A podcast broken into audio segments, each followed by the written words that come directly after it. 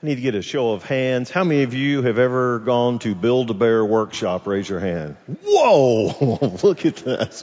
Whoa. I just need to tell you it's demonic. Uh, no. Build a Bear workshop. I'd heard about it. And when Lauren on her 10th birthday, we had a party. It was a Build a Bear workshop party. It was my first entree into Build a Bear where you go to the mall and, and they sit down and they talk to you about this, almost like this living creature that you're getting ready to build and uh, you choose which animal that you want, and then you get to put the little heart in them, and uh, and you put the stuffings in them, and then you determine what the accessories will be, and what they will wear, and how they'll be accessorized. And now I believe their sounds and their scents, and I mean it's incredible. And so we went through that experience and we built this bear and, and Lauren built this, uh, it was really more of a tiger's what, what she chose. And, and at the same time, we were in upward basketball and our upward basketball team, we were the Wildcats. So we were the only people in upward basketball that had a mascot because she would use that and run through the smoke, if you remember that from upward, carrying the mascot. Oh, it fired our team up. We had a Build-A-Bear mascot. We built this creature was our little Build-A-Bear. Ah, and it was fun. And, and some people try to figure out, well, when you think about God, and there's so many different thoughts and beliefs about who God is, what would it look like if you had to build a God? I love that old story about uh, the teacher that gave assignments for people to draw, and she said, "Y'all just draw whatever you want to." And this little girl was feverishly working on something, and the teacher walked by, and she says, "So, honey, what are you drawing?" She says, "I'm drawing a picture of God." And she says, "Well, honey, I hate to tell you, but no one's ever seen God. They don't know what He looks like." She says, "Well, they will when I finish with my picture, because I'm going to show you what He's like." We have a tendency to build a God in our mind. A tendency to think, well, I think God is like this.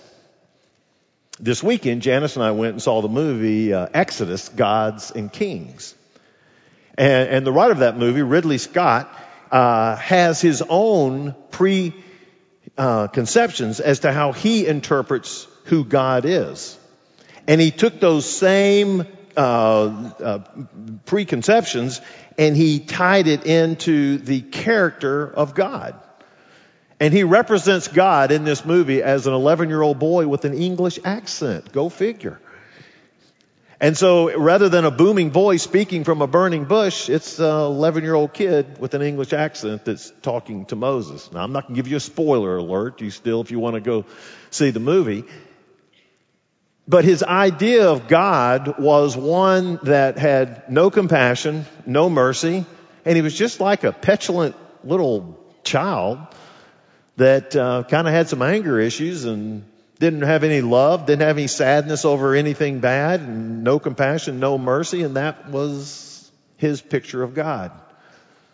Now, if you want to go see the movie, all I want to ask you to do is you have a homework assignment, and I want you to read Exodus chapters 1 through 14. Then I want you to go to the movie. And then you can kind of stomach. All right. What all went on. I laughed with Janice. I said there are about three or four points. I said, if we, if I could have a pause button, could I pause it and stand up and tell the people, hey, this is just not right. Can I explain to you the way the story's supposed to go? But it is entertaining if you want to go, go see it. Okay. That's it for today. So, so he built his own concept of God. Because in his mind, all religion is bad and all religion is the cause of all these wars and intolerance. And so why would anything be good about that? And so he takes his concept of God and he builds it that way. What got me thinking about this and what piqued my interest was a devotional that I read in a, and it's a small devotional book and it's called Christian Classics. And it's just some of the, uh, the old saints and some of their writings.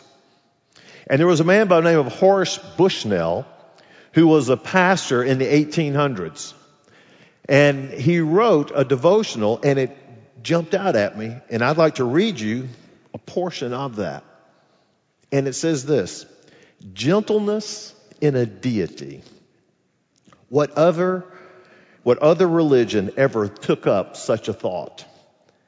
When the coarse mind of sin, the rude, crude, vulgar mind of sin, makes up gods and a religion by its own natural light, those gods will reveal both the coarseness and the sin together as they properly should.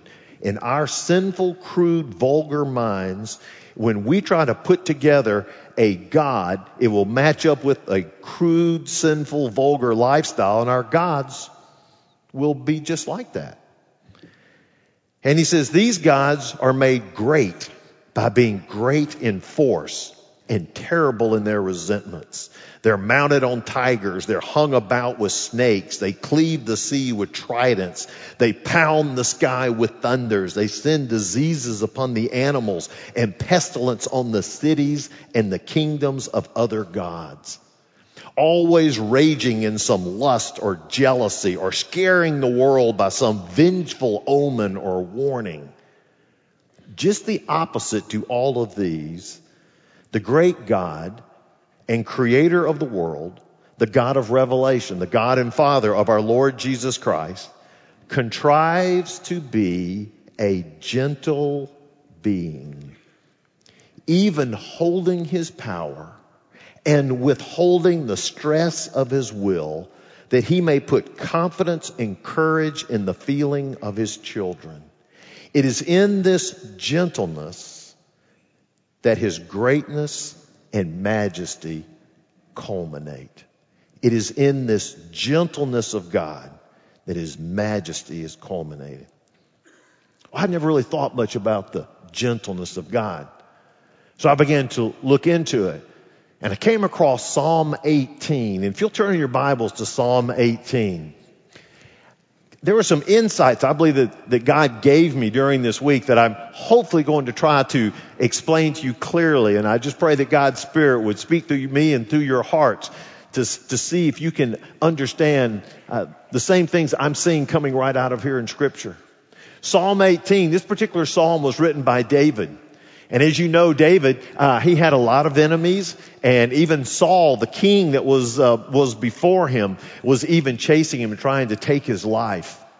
And so while he was on the run for his life for a number of years, God protected him and he rescued him. And so he wrote this psalm. And so as he wrote this psalm and he begins to talk about God, listen to how he describes him starting in the sixth verse. Psalm 18, the sixth verse. He says, In my distress, I called upon the Lord. To my God, I cried for help.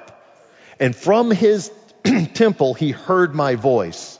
And my cry to him reached his ears. And then the earth, it reeled and, and it rocked. And, and the foundations also of the mountains trembled and quaked because he was angry. And smoke went up from his nostrils and devouring fire from his mouth. Glowing coals flamed forth from him. He bowed, the heavens and came down. Thick darkness was under his feet. He rode on a cherub and he flew and he came swiftly on the wings of the wind. He made darkness his covering, his canopy around him, thick clouds dark with water. And then out of the brightness before him, hailstones and coals of fire broke through his clouds. And the Lord also thundered in the heavens and the Most High uttered his voice, hailstones and coals of fire. And he sent out his arrows and he scattered them and he flashed forth lightnings and routed them. And then the channels of the sea were, were seen and the foundations of the world were laid bare at your rebuke, O Lord, at the blast of the breath of your nostrils. And he sent from on high. He took me and he drew me out of many waters and he rescued me from my strong enemy and from those who hated me, for they were too mighty for me. They confronted me in the day of my calamity, but the Lord was my support. He brought me out into a broad place. He rescued me because he delighted in me. And I read that and I said, that's the kind of God. Man, flaming nostrils. He's getting after it. He's throwing down hailstones, lightning, everything. This is a rescue. This is a strong God. And yes, when we look through scripture, we see that we serve a strong, powerful God.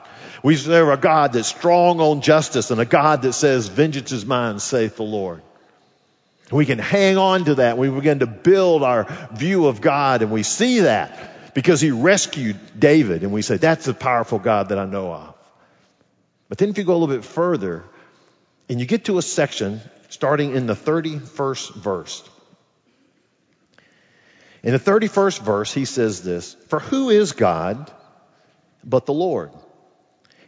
And who is a rock except our God? I mean, he's rock. He's stable. He's strong. I like that. he says, the God who equipped me with strength and made my way blameless. He made my feet like the feet of a deer and set me secure on the heights. Now this is the God who he took me and he made me strong. He equipped me with abilities and, and he gave me good strength. He gave me a sure footedness to where even I could be on the mountains and, and I had great sure footedness. And then he says, and he trains my hands for war so that my arms can bend a bow of bronze. He trained me as a warrior. He equipped me. And through, what you call it, DNA, through the opportunity of training from something, uh, uh, extra that God poured into me. He gave me these abilities and I became a great warrior and I could pull the bow back and shoot the arrow and I was strong enough. All of these things were, were giftings and things that God gave me. Then he says in verse 35, you have given me the shield of your salvation.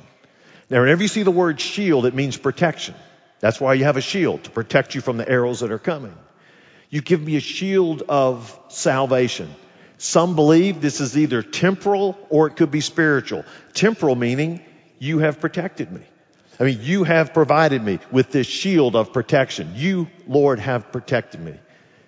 But when it says shield of salvation, it could mean that you've provided for the forgiveness of sins. You, through your righteousness, have provided for me an opportunity to be in relationship with you. But either way, it's something that only God can provide that shield of protection, the shield of salvation. And then he says, and your right hand supported me. Your right hand supported me. Anytime in scripture when they talk about right hand, that means the stronger hand, okay? So most people think God's right-handed, okay? but that's what it means. It means your right hand, it's, it's your strong arm. And he says, your right hand, you supported me. My enemies laid these different traps and these snares, but yet you were strong enough. Your right hand, you guided me over those things. And you kept me from it. And so in this so far, what I, have read, I've read the, the abilities that he has, but then I've also seen that, that God has provided this shield of salvation, has provided this right hand, this strength. But then you get to the end of verse 35 and he says, and your gentleness made me great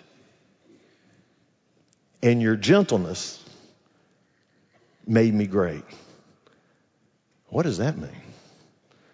You see, I followed everything in that passage. And I got here, all of a sudden it says, Your gentleness made me great. And as, I'm building this concept of a God and, and I've got all these warrior things in there, now all of a sudden I've got to plug in this gentleness. And my question is, is, is really, what, is this? What is it when he says that your gentleness has made me great? David came from a low background. I mean, his family wasn't famous. He was a shepherd. That was not a highly thought of uh, occupation. But yet God in His grace and His goodness and His sovereign goodwill and His pleasure, He raised him to a high estate. He set him on a throne of Israel and He gave him honor among all the kings of the earth. and so He took him from someone was low and he gave him this greatness. And when you think about that, you say, well, there's goodness and there's mercy involved in that. And that could be a part of that. But when you look deeper into the word gentleness, it's a word that comes from humility. And if you go even deeper, a little bit even more comprehensive, the term means condescension in a good way. Condescension means to voluntarily descend from one's rank voluntarily descend from one's rank. God's gentleness, God's humility, God's condescension to step down for one rank, lower rank. He says, Your gentleness made me great. Now, New International Version. I love this translation of this verse. Look what it says. You stoop down to make me great. You, the Lord of the universe, the Creator God, you stoop down to make me great. Charles Spurgeon says, It is God's making himself little which is the cause of our being made great. We are so little that if God should manifest his greatness without condescension, we would be trampled under his feet. But God stoops down, he looks to the lowly and contrite, and he makes them great. And in the midst of making them great, David then turns around and he ascribes all of his greatness to this condescending goodness and graciousness of his Father in heaven. Now, put it on a level we can all understand here. As I read this, I see that every one of us has a chance for greatness. Every one of us has a chance for greatness. And the only reason we can get this greatness is because of God's gentleness, His humility, and His condescension. But that is His desire. Because He wants us to get to a point of greatness so that we in turn have a platform to talk about the greatness of God. I'm going to put a statement up here. We're going to walk through this statement. And I want us to look at this and see, and see this truth. God stoops down to make you great. Psalm 1835. God stoops down to make you great. In essence, it's like he's, he's got a, if someone was standing behind me that was short, I've got to stoop down so you can see them. So what God does, He says, voluntarily, I'm going to stoop down so you will be great. But then in your greatness, you are then to bow down to lift Him up and bring glory and honor to His name. This is how it works. This is where God says, I will stoop down so that you can achieve some type of greatness. And as you achieve this greatness through my power, as soon as you receive the greatness and all of a sudden the world begins to come to you and say, Ooh, you're great at this, you're great at that your next reaction is you are then to bow down to where they don't see you, but they see me. And when you bow down, you then lift up God and say, He is the one that gets the honor and gets the glory. And the reason that God allows there to be greatness for us, for His children, is so that in turn we can lift Him up and glorify Him as the one who is the provider of that greatness. And you don't see this in other gods that are being built. You don't see this in, in Roman mythology or Greek mythology or other gods that we build. To where that desire of that God is to be able to stoop down so that you can have this greatness. But your purpose of that greatness is not for you to pump your chest and say, look how much I've achieved and how great I am. But it is as soon as you begin to see that, you realize the only reason I have this is because of God and I bow down before him and I tell him, Lord, you made my greatness. Revelation talks about that we get these crowns, uh, that in heaven that we will get crowns for things that we've accomplished here on earth. And then it says that we're to take those crowns and cast them at the feet of Jesus. That's exactly what this is. If when we receive crowns for well done, good and faithful servant, you did this, you did that, oh, that's great, we get that. As soon as we get that, then we bow down and we say, hey, the only reason I got this is because of your greatness and because of who you are, God. And so I place that crown before you. I stoop low.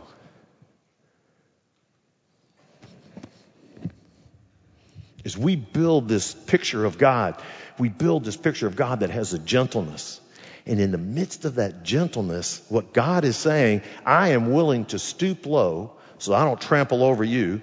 You're able to accomplish the things that, that I've called you to do. And when that happens, you don't just hold on to them yourself. You then bow down and you lift up the name of God and you glorify Him. You know, Jesus said in John 12, 32, and I, when I am lifted up from the earth, will draw all people to myself.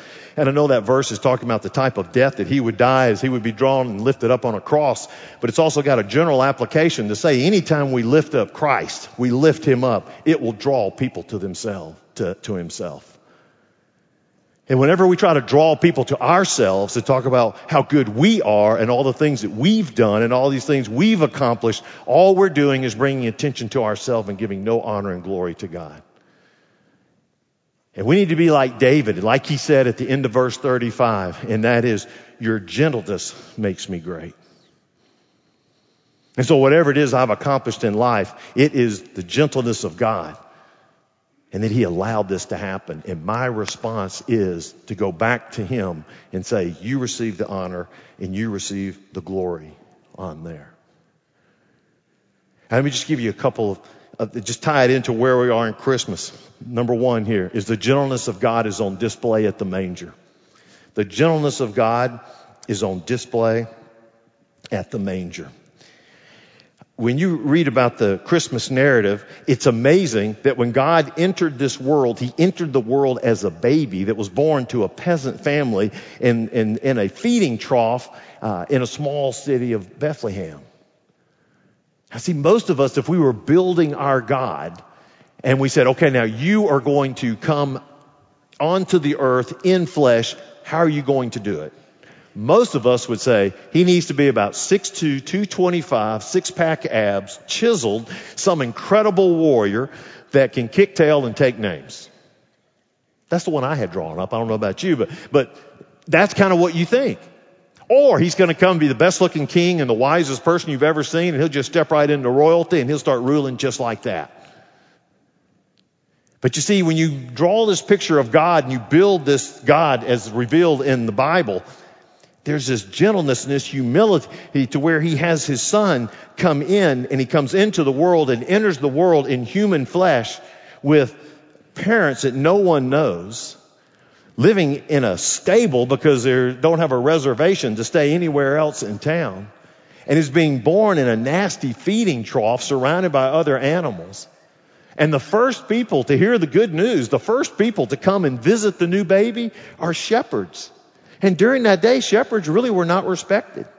In fact, shepherds were looked down on so much that if you went to trial, you wouldn't even ask a shepherd to come and give testimony for you because nobody believed them. They didn't trust them. They were nothing.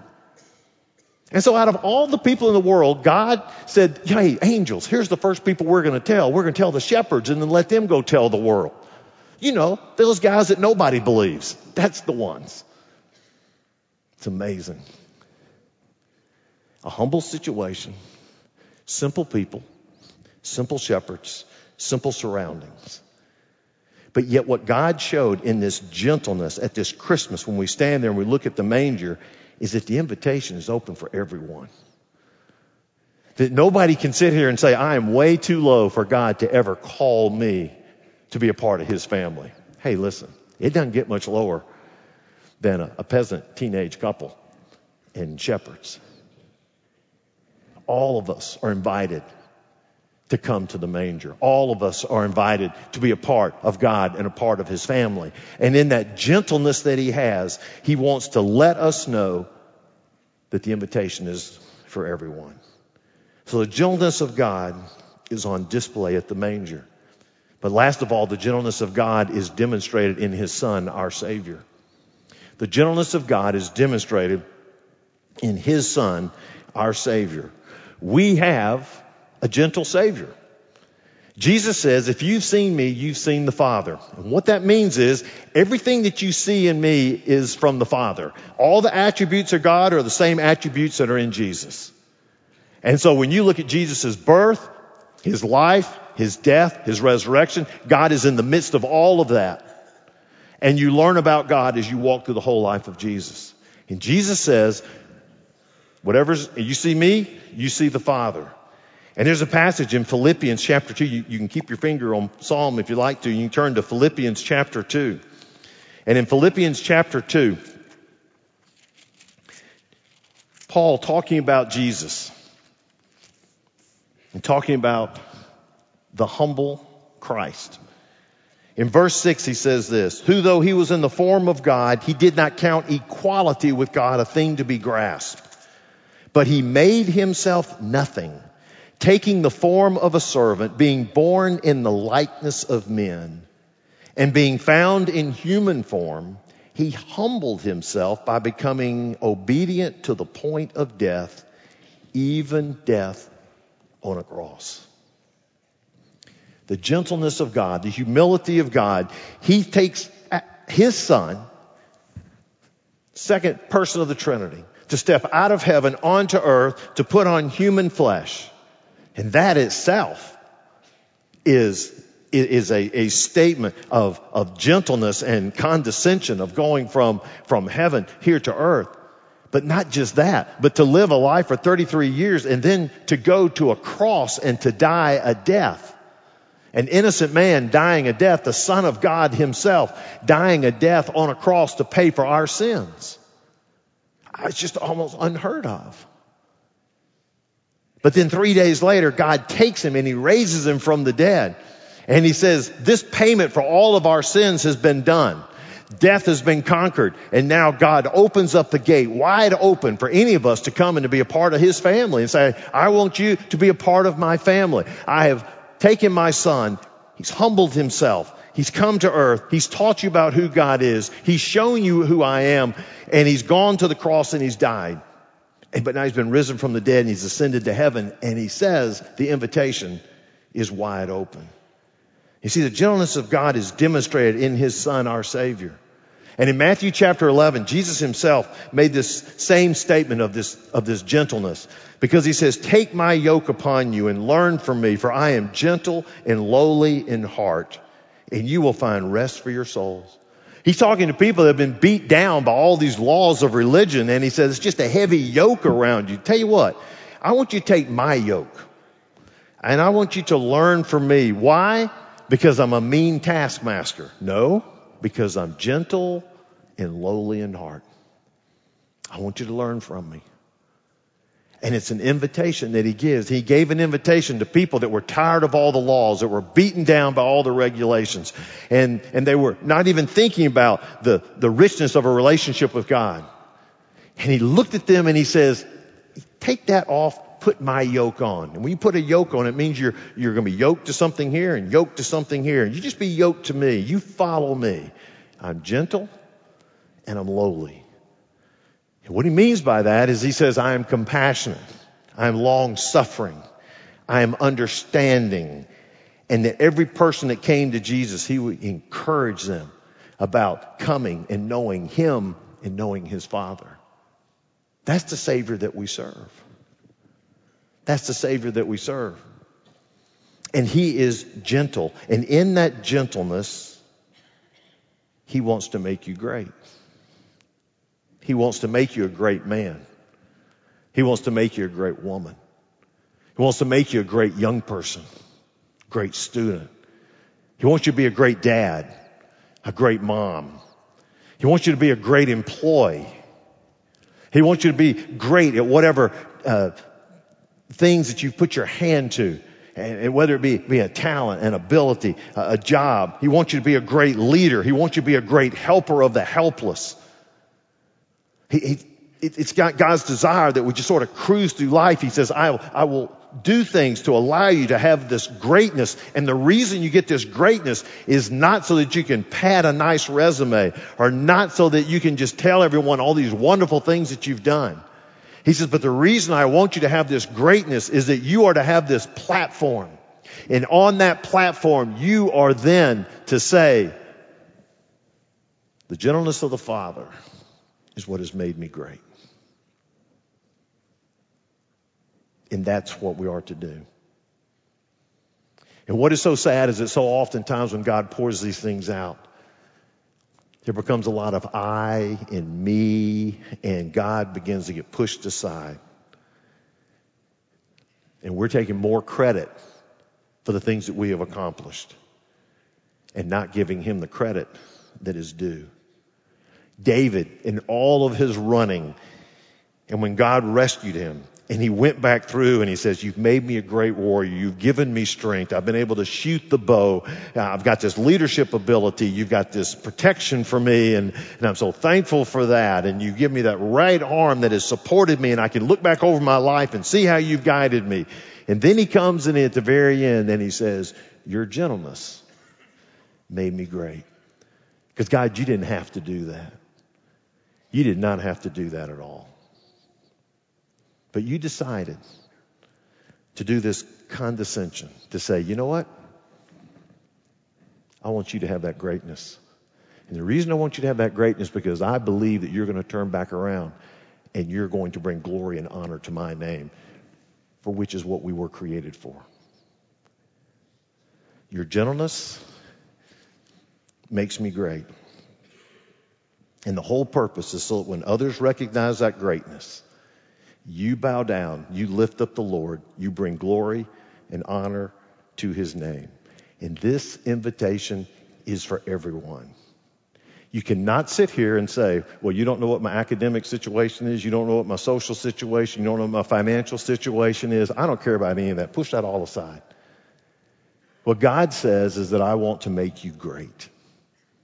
And I'll let God define greatness in what it is in your life. But I can guarantee you that there are areas in your life that God is aspiring for you to have greatness. And that greatness for that one reason is so that you can be a platform to say, I give all the honor and glory to God. Your gentleness makes me great. Back in the days when you used to look through Baptist hymnals, some of you don't know what a hymnal is. We'll explain it to you at the end of it. But a Baptist hymnal was a collection of songs that we would sing, had notes on it and things. And I remember as a child, you'd flip through there, and there was one person who seemed to write most of the songs. Does anybody know who I'm talking about? Fanny Crosby. All right? Fanny Crosby. Naturally, as a young child, I always wondered why you name your child Fanny, but that was just in a whole different different realm of thinking. But but Fanny Crosby was born in 1820 and she lived for 95 years till 1915. And she was blind from six weeks of age. And yet this woman, over 95 years, wrote 8,500 gospel songs. And no, they did not all make the hymnal. 8,500 songs. It was in the spring of 1868 where she visited a prison. And when she visited this prison, uh, there were some words that were shared and they sung some of her songs. In the midst of singing the song, she heard a prisoner that was down the hallway scream out and says, Good Lord, do not pass me by. Good Lord, do not pass me by. And that kind of spoke to her heart. She said, Why would you think that God would, would pass you by? And then she thought about her own situation. I'm a woman, which at times means I'm going to be um, uh, disparaged and marginalized. I'm blind. I'm handicapped. See, I, I, I think I can relate to this individual. Because some people are so beaten up and beaten down in life that they have to have faith to even believe that God would even want them. It's not just a matter of do you have faith in that Jesus is the Son of God. They've got to have faith that even if He is the Son of God, would He even want them? And so with that, she was encouraged to write a line, and so she wrote a song, a hymn. Pass me not, O gentle Savior. Pass me not, O gentle Savior. Hear my humble cry. While on others thou art calling, do not pass me by. It was a mindset of a person who was so concerned that Jesus would be passing along, and as he was calling other people, that this one would be left out because of where they were in life. And she says, as I've written this song, it's not that I'm agreeing with this person. I agree with the, the heart of that person and the pain. Pass me not, O gentle Savior. Don't depart from me. While you're calling on others, don't pass me by. I've got great news for you. We have a gentle Savior, and He's not passing anybody by. And what his desire is, is to come to envelop you in his life. And as he envelops you into his life, His desire is for there to be a greatness about you. And it's a greatness about you in which He will stoop down to allow you to have that greatness. So that once you are standing up in this greatness, your first response is then to bow down and to lift Him up and say, He gets the honor and He gets the glory. Amen? Let me ask you to bow your heads, close your eyes for just a moment.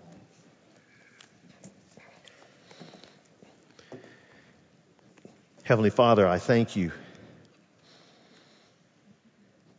that you are a God that is gentle. And with that goodness and that mercy and that love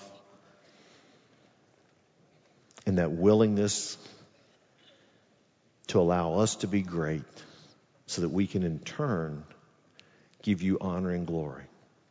We just love you for that. And we thank you, Father. And Lord, it's my prayer today for each one of us, but I especially pray for those here today that are just walking through some really tough days. And Lord, as, um, as they journey through this difficult chapter of their life, may they know that as the gentle Savior, that you're not passing anybody by, but that you're walking with them. And there's some here, Lord, who have been so beaten down that it's even hard to look up. I pray that this morning your Holy Spirit would speak to their hearts and lift up their eyes, and may they see the loving glance of their Savior, Jesus Christ. And to know that his invitation is to come and to join him because he is gentle and he is lowly. He is understanding, he is compassionate. And may that love surround them. And let this be a great day And a day in which they can look to you with tears in their eyes and say, Your gentleness makes me great. For it is in Jesus' name that we pray. Amen.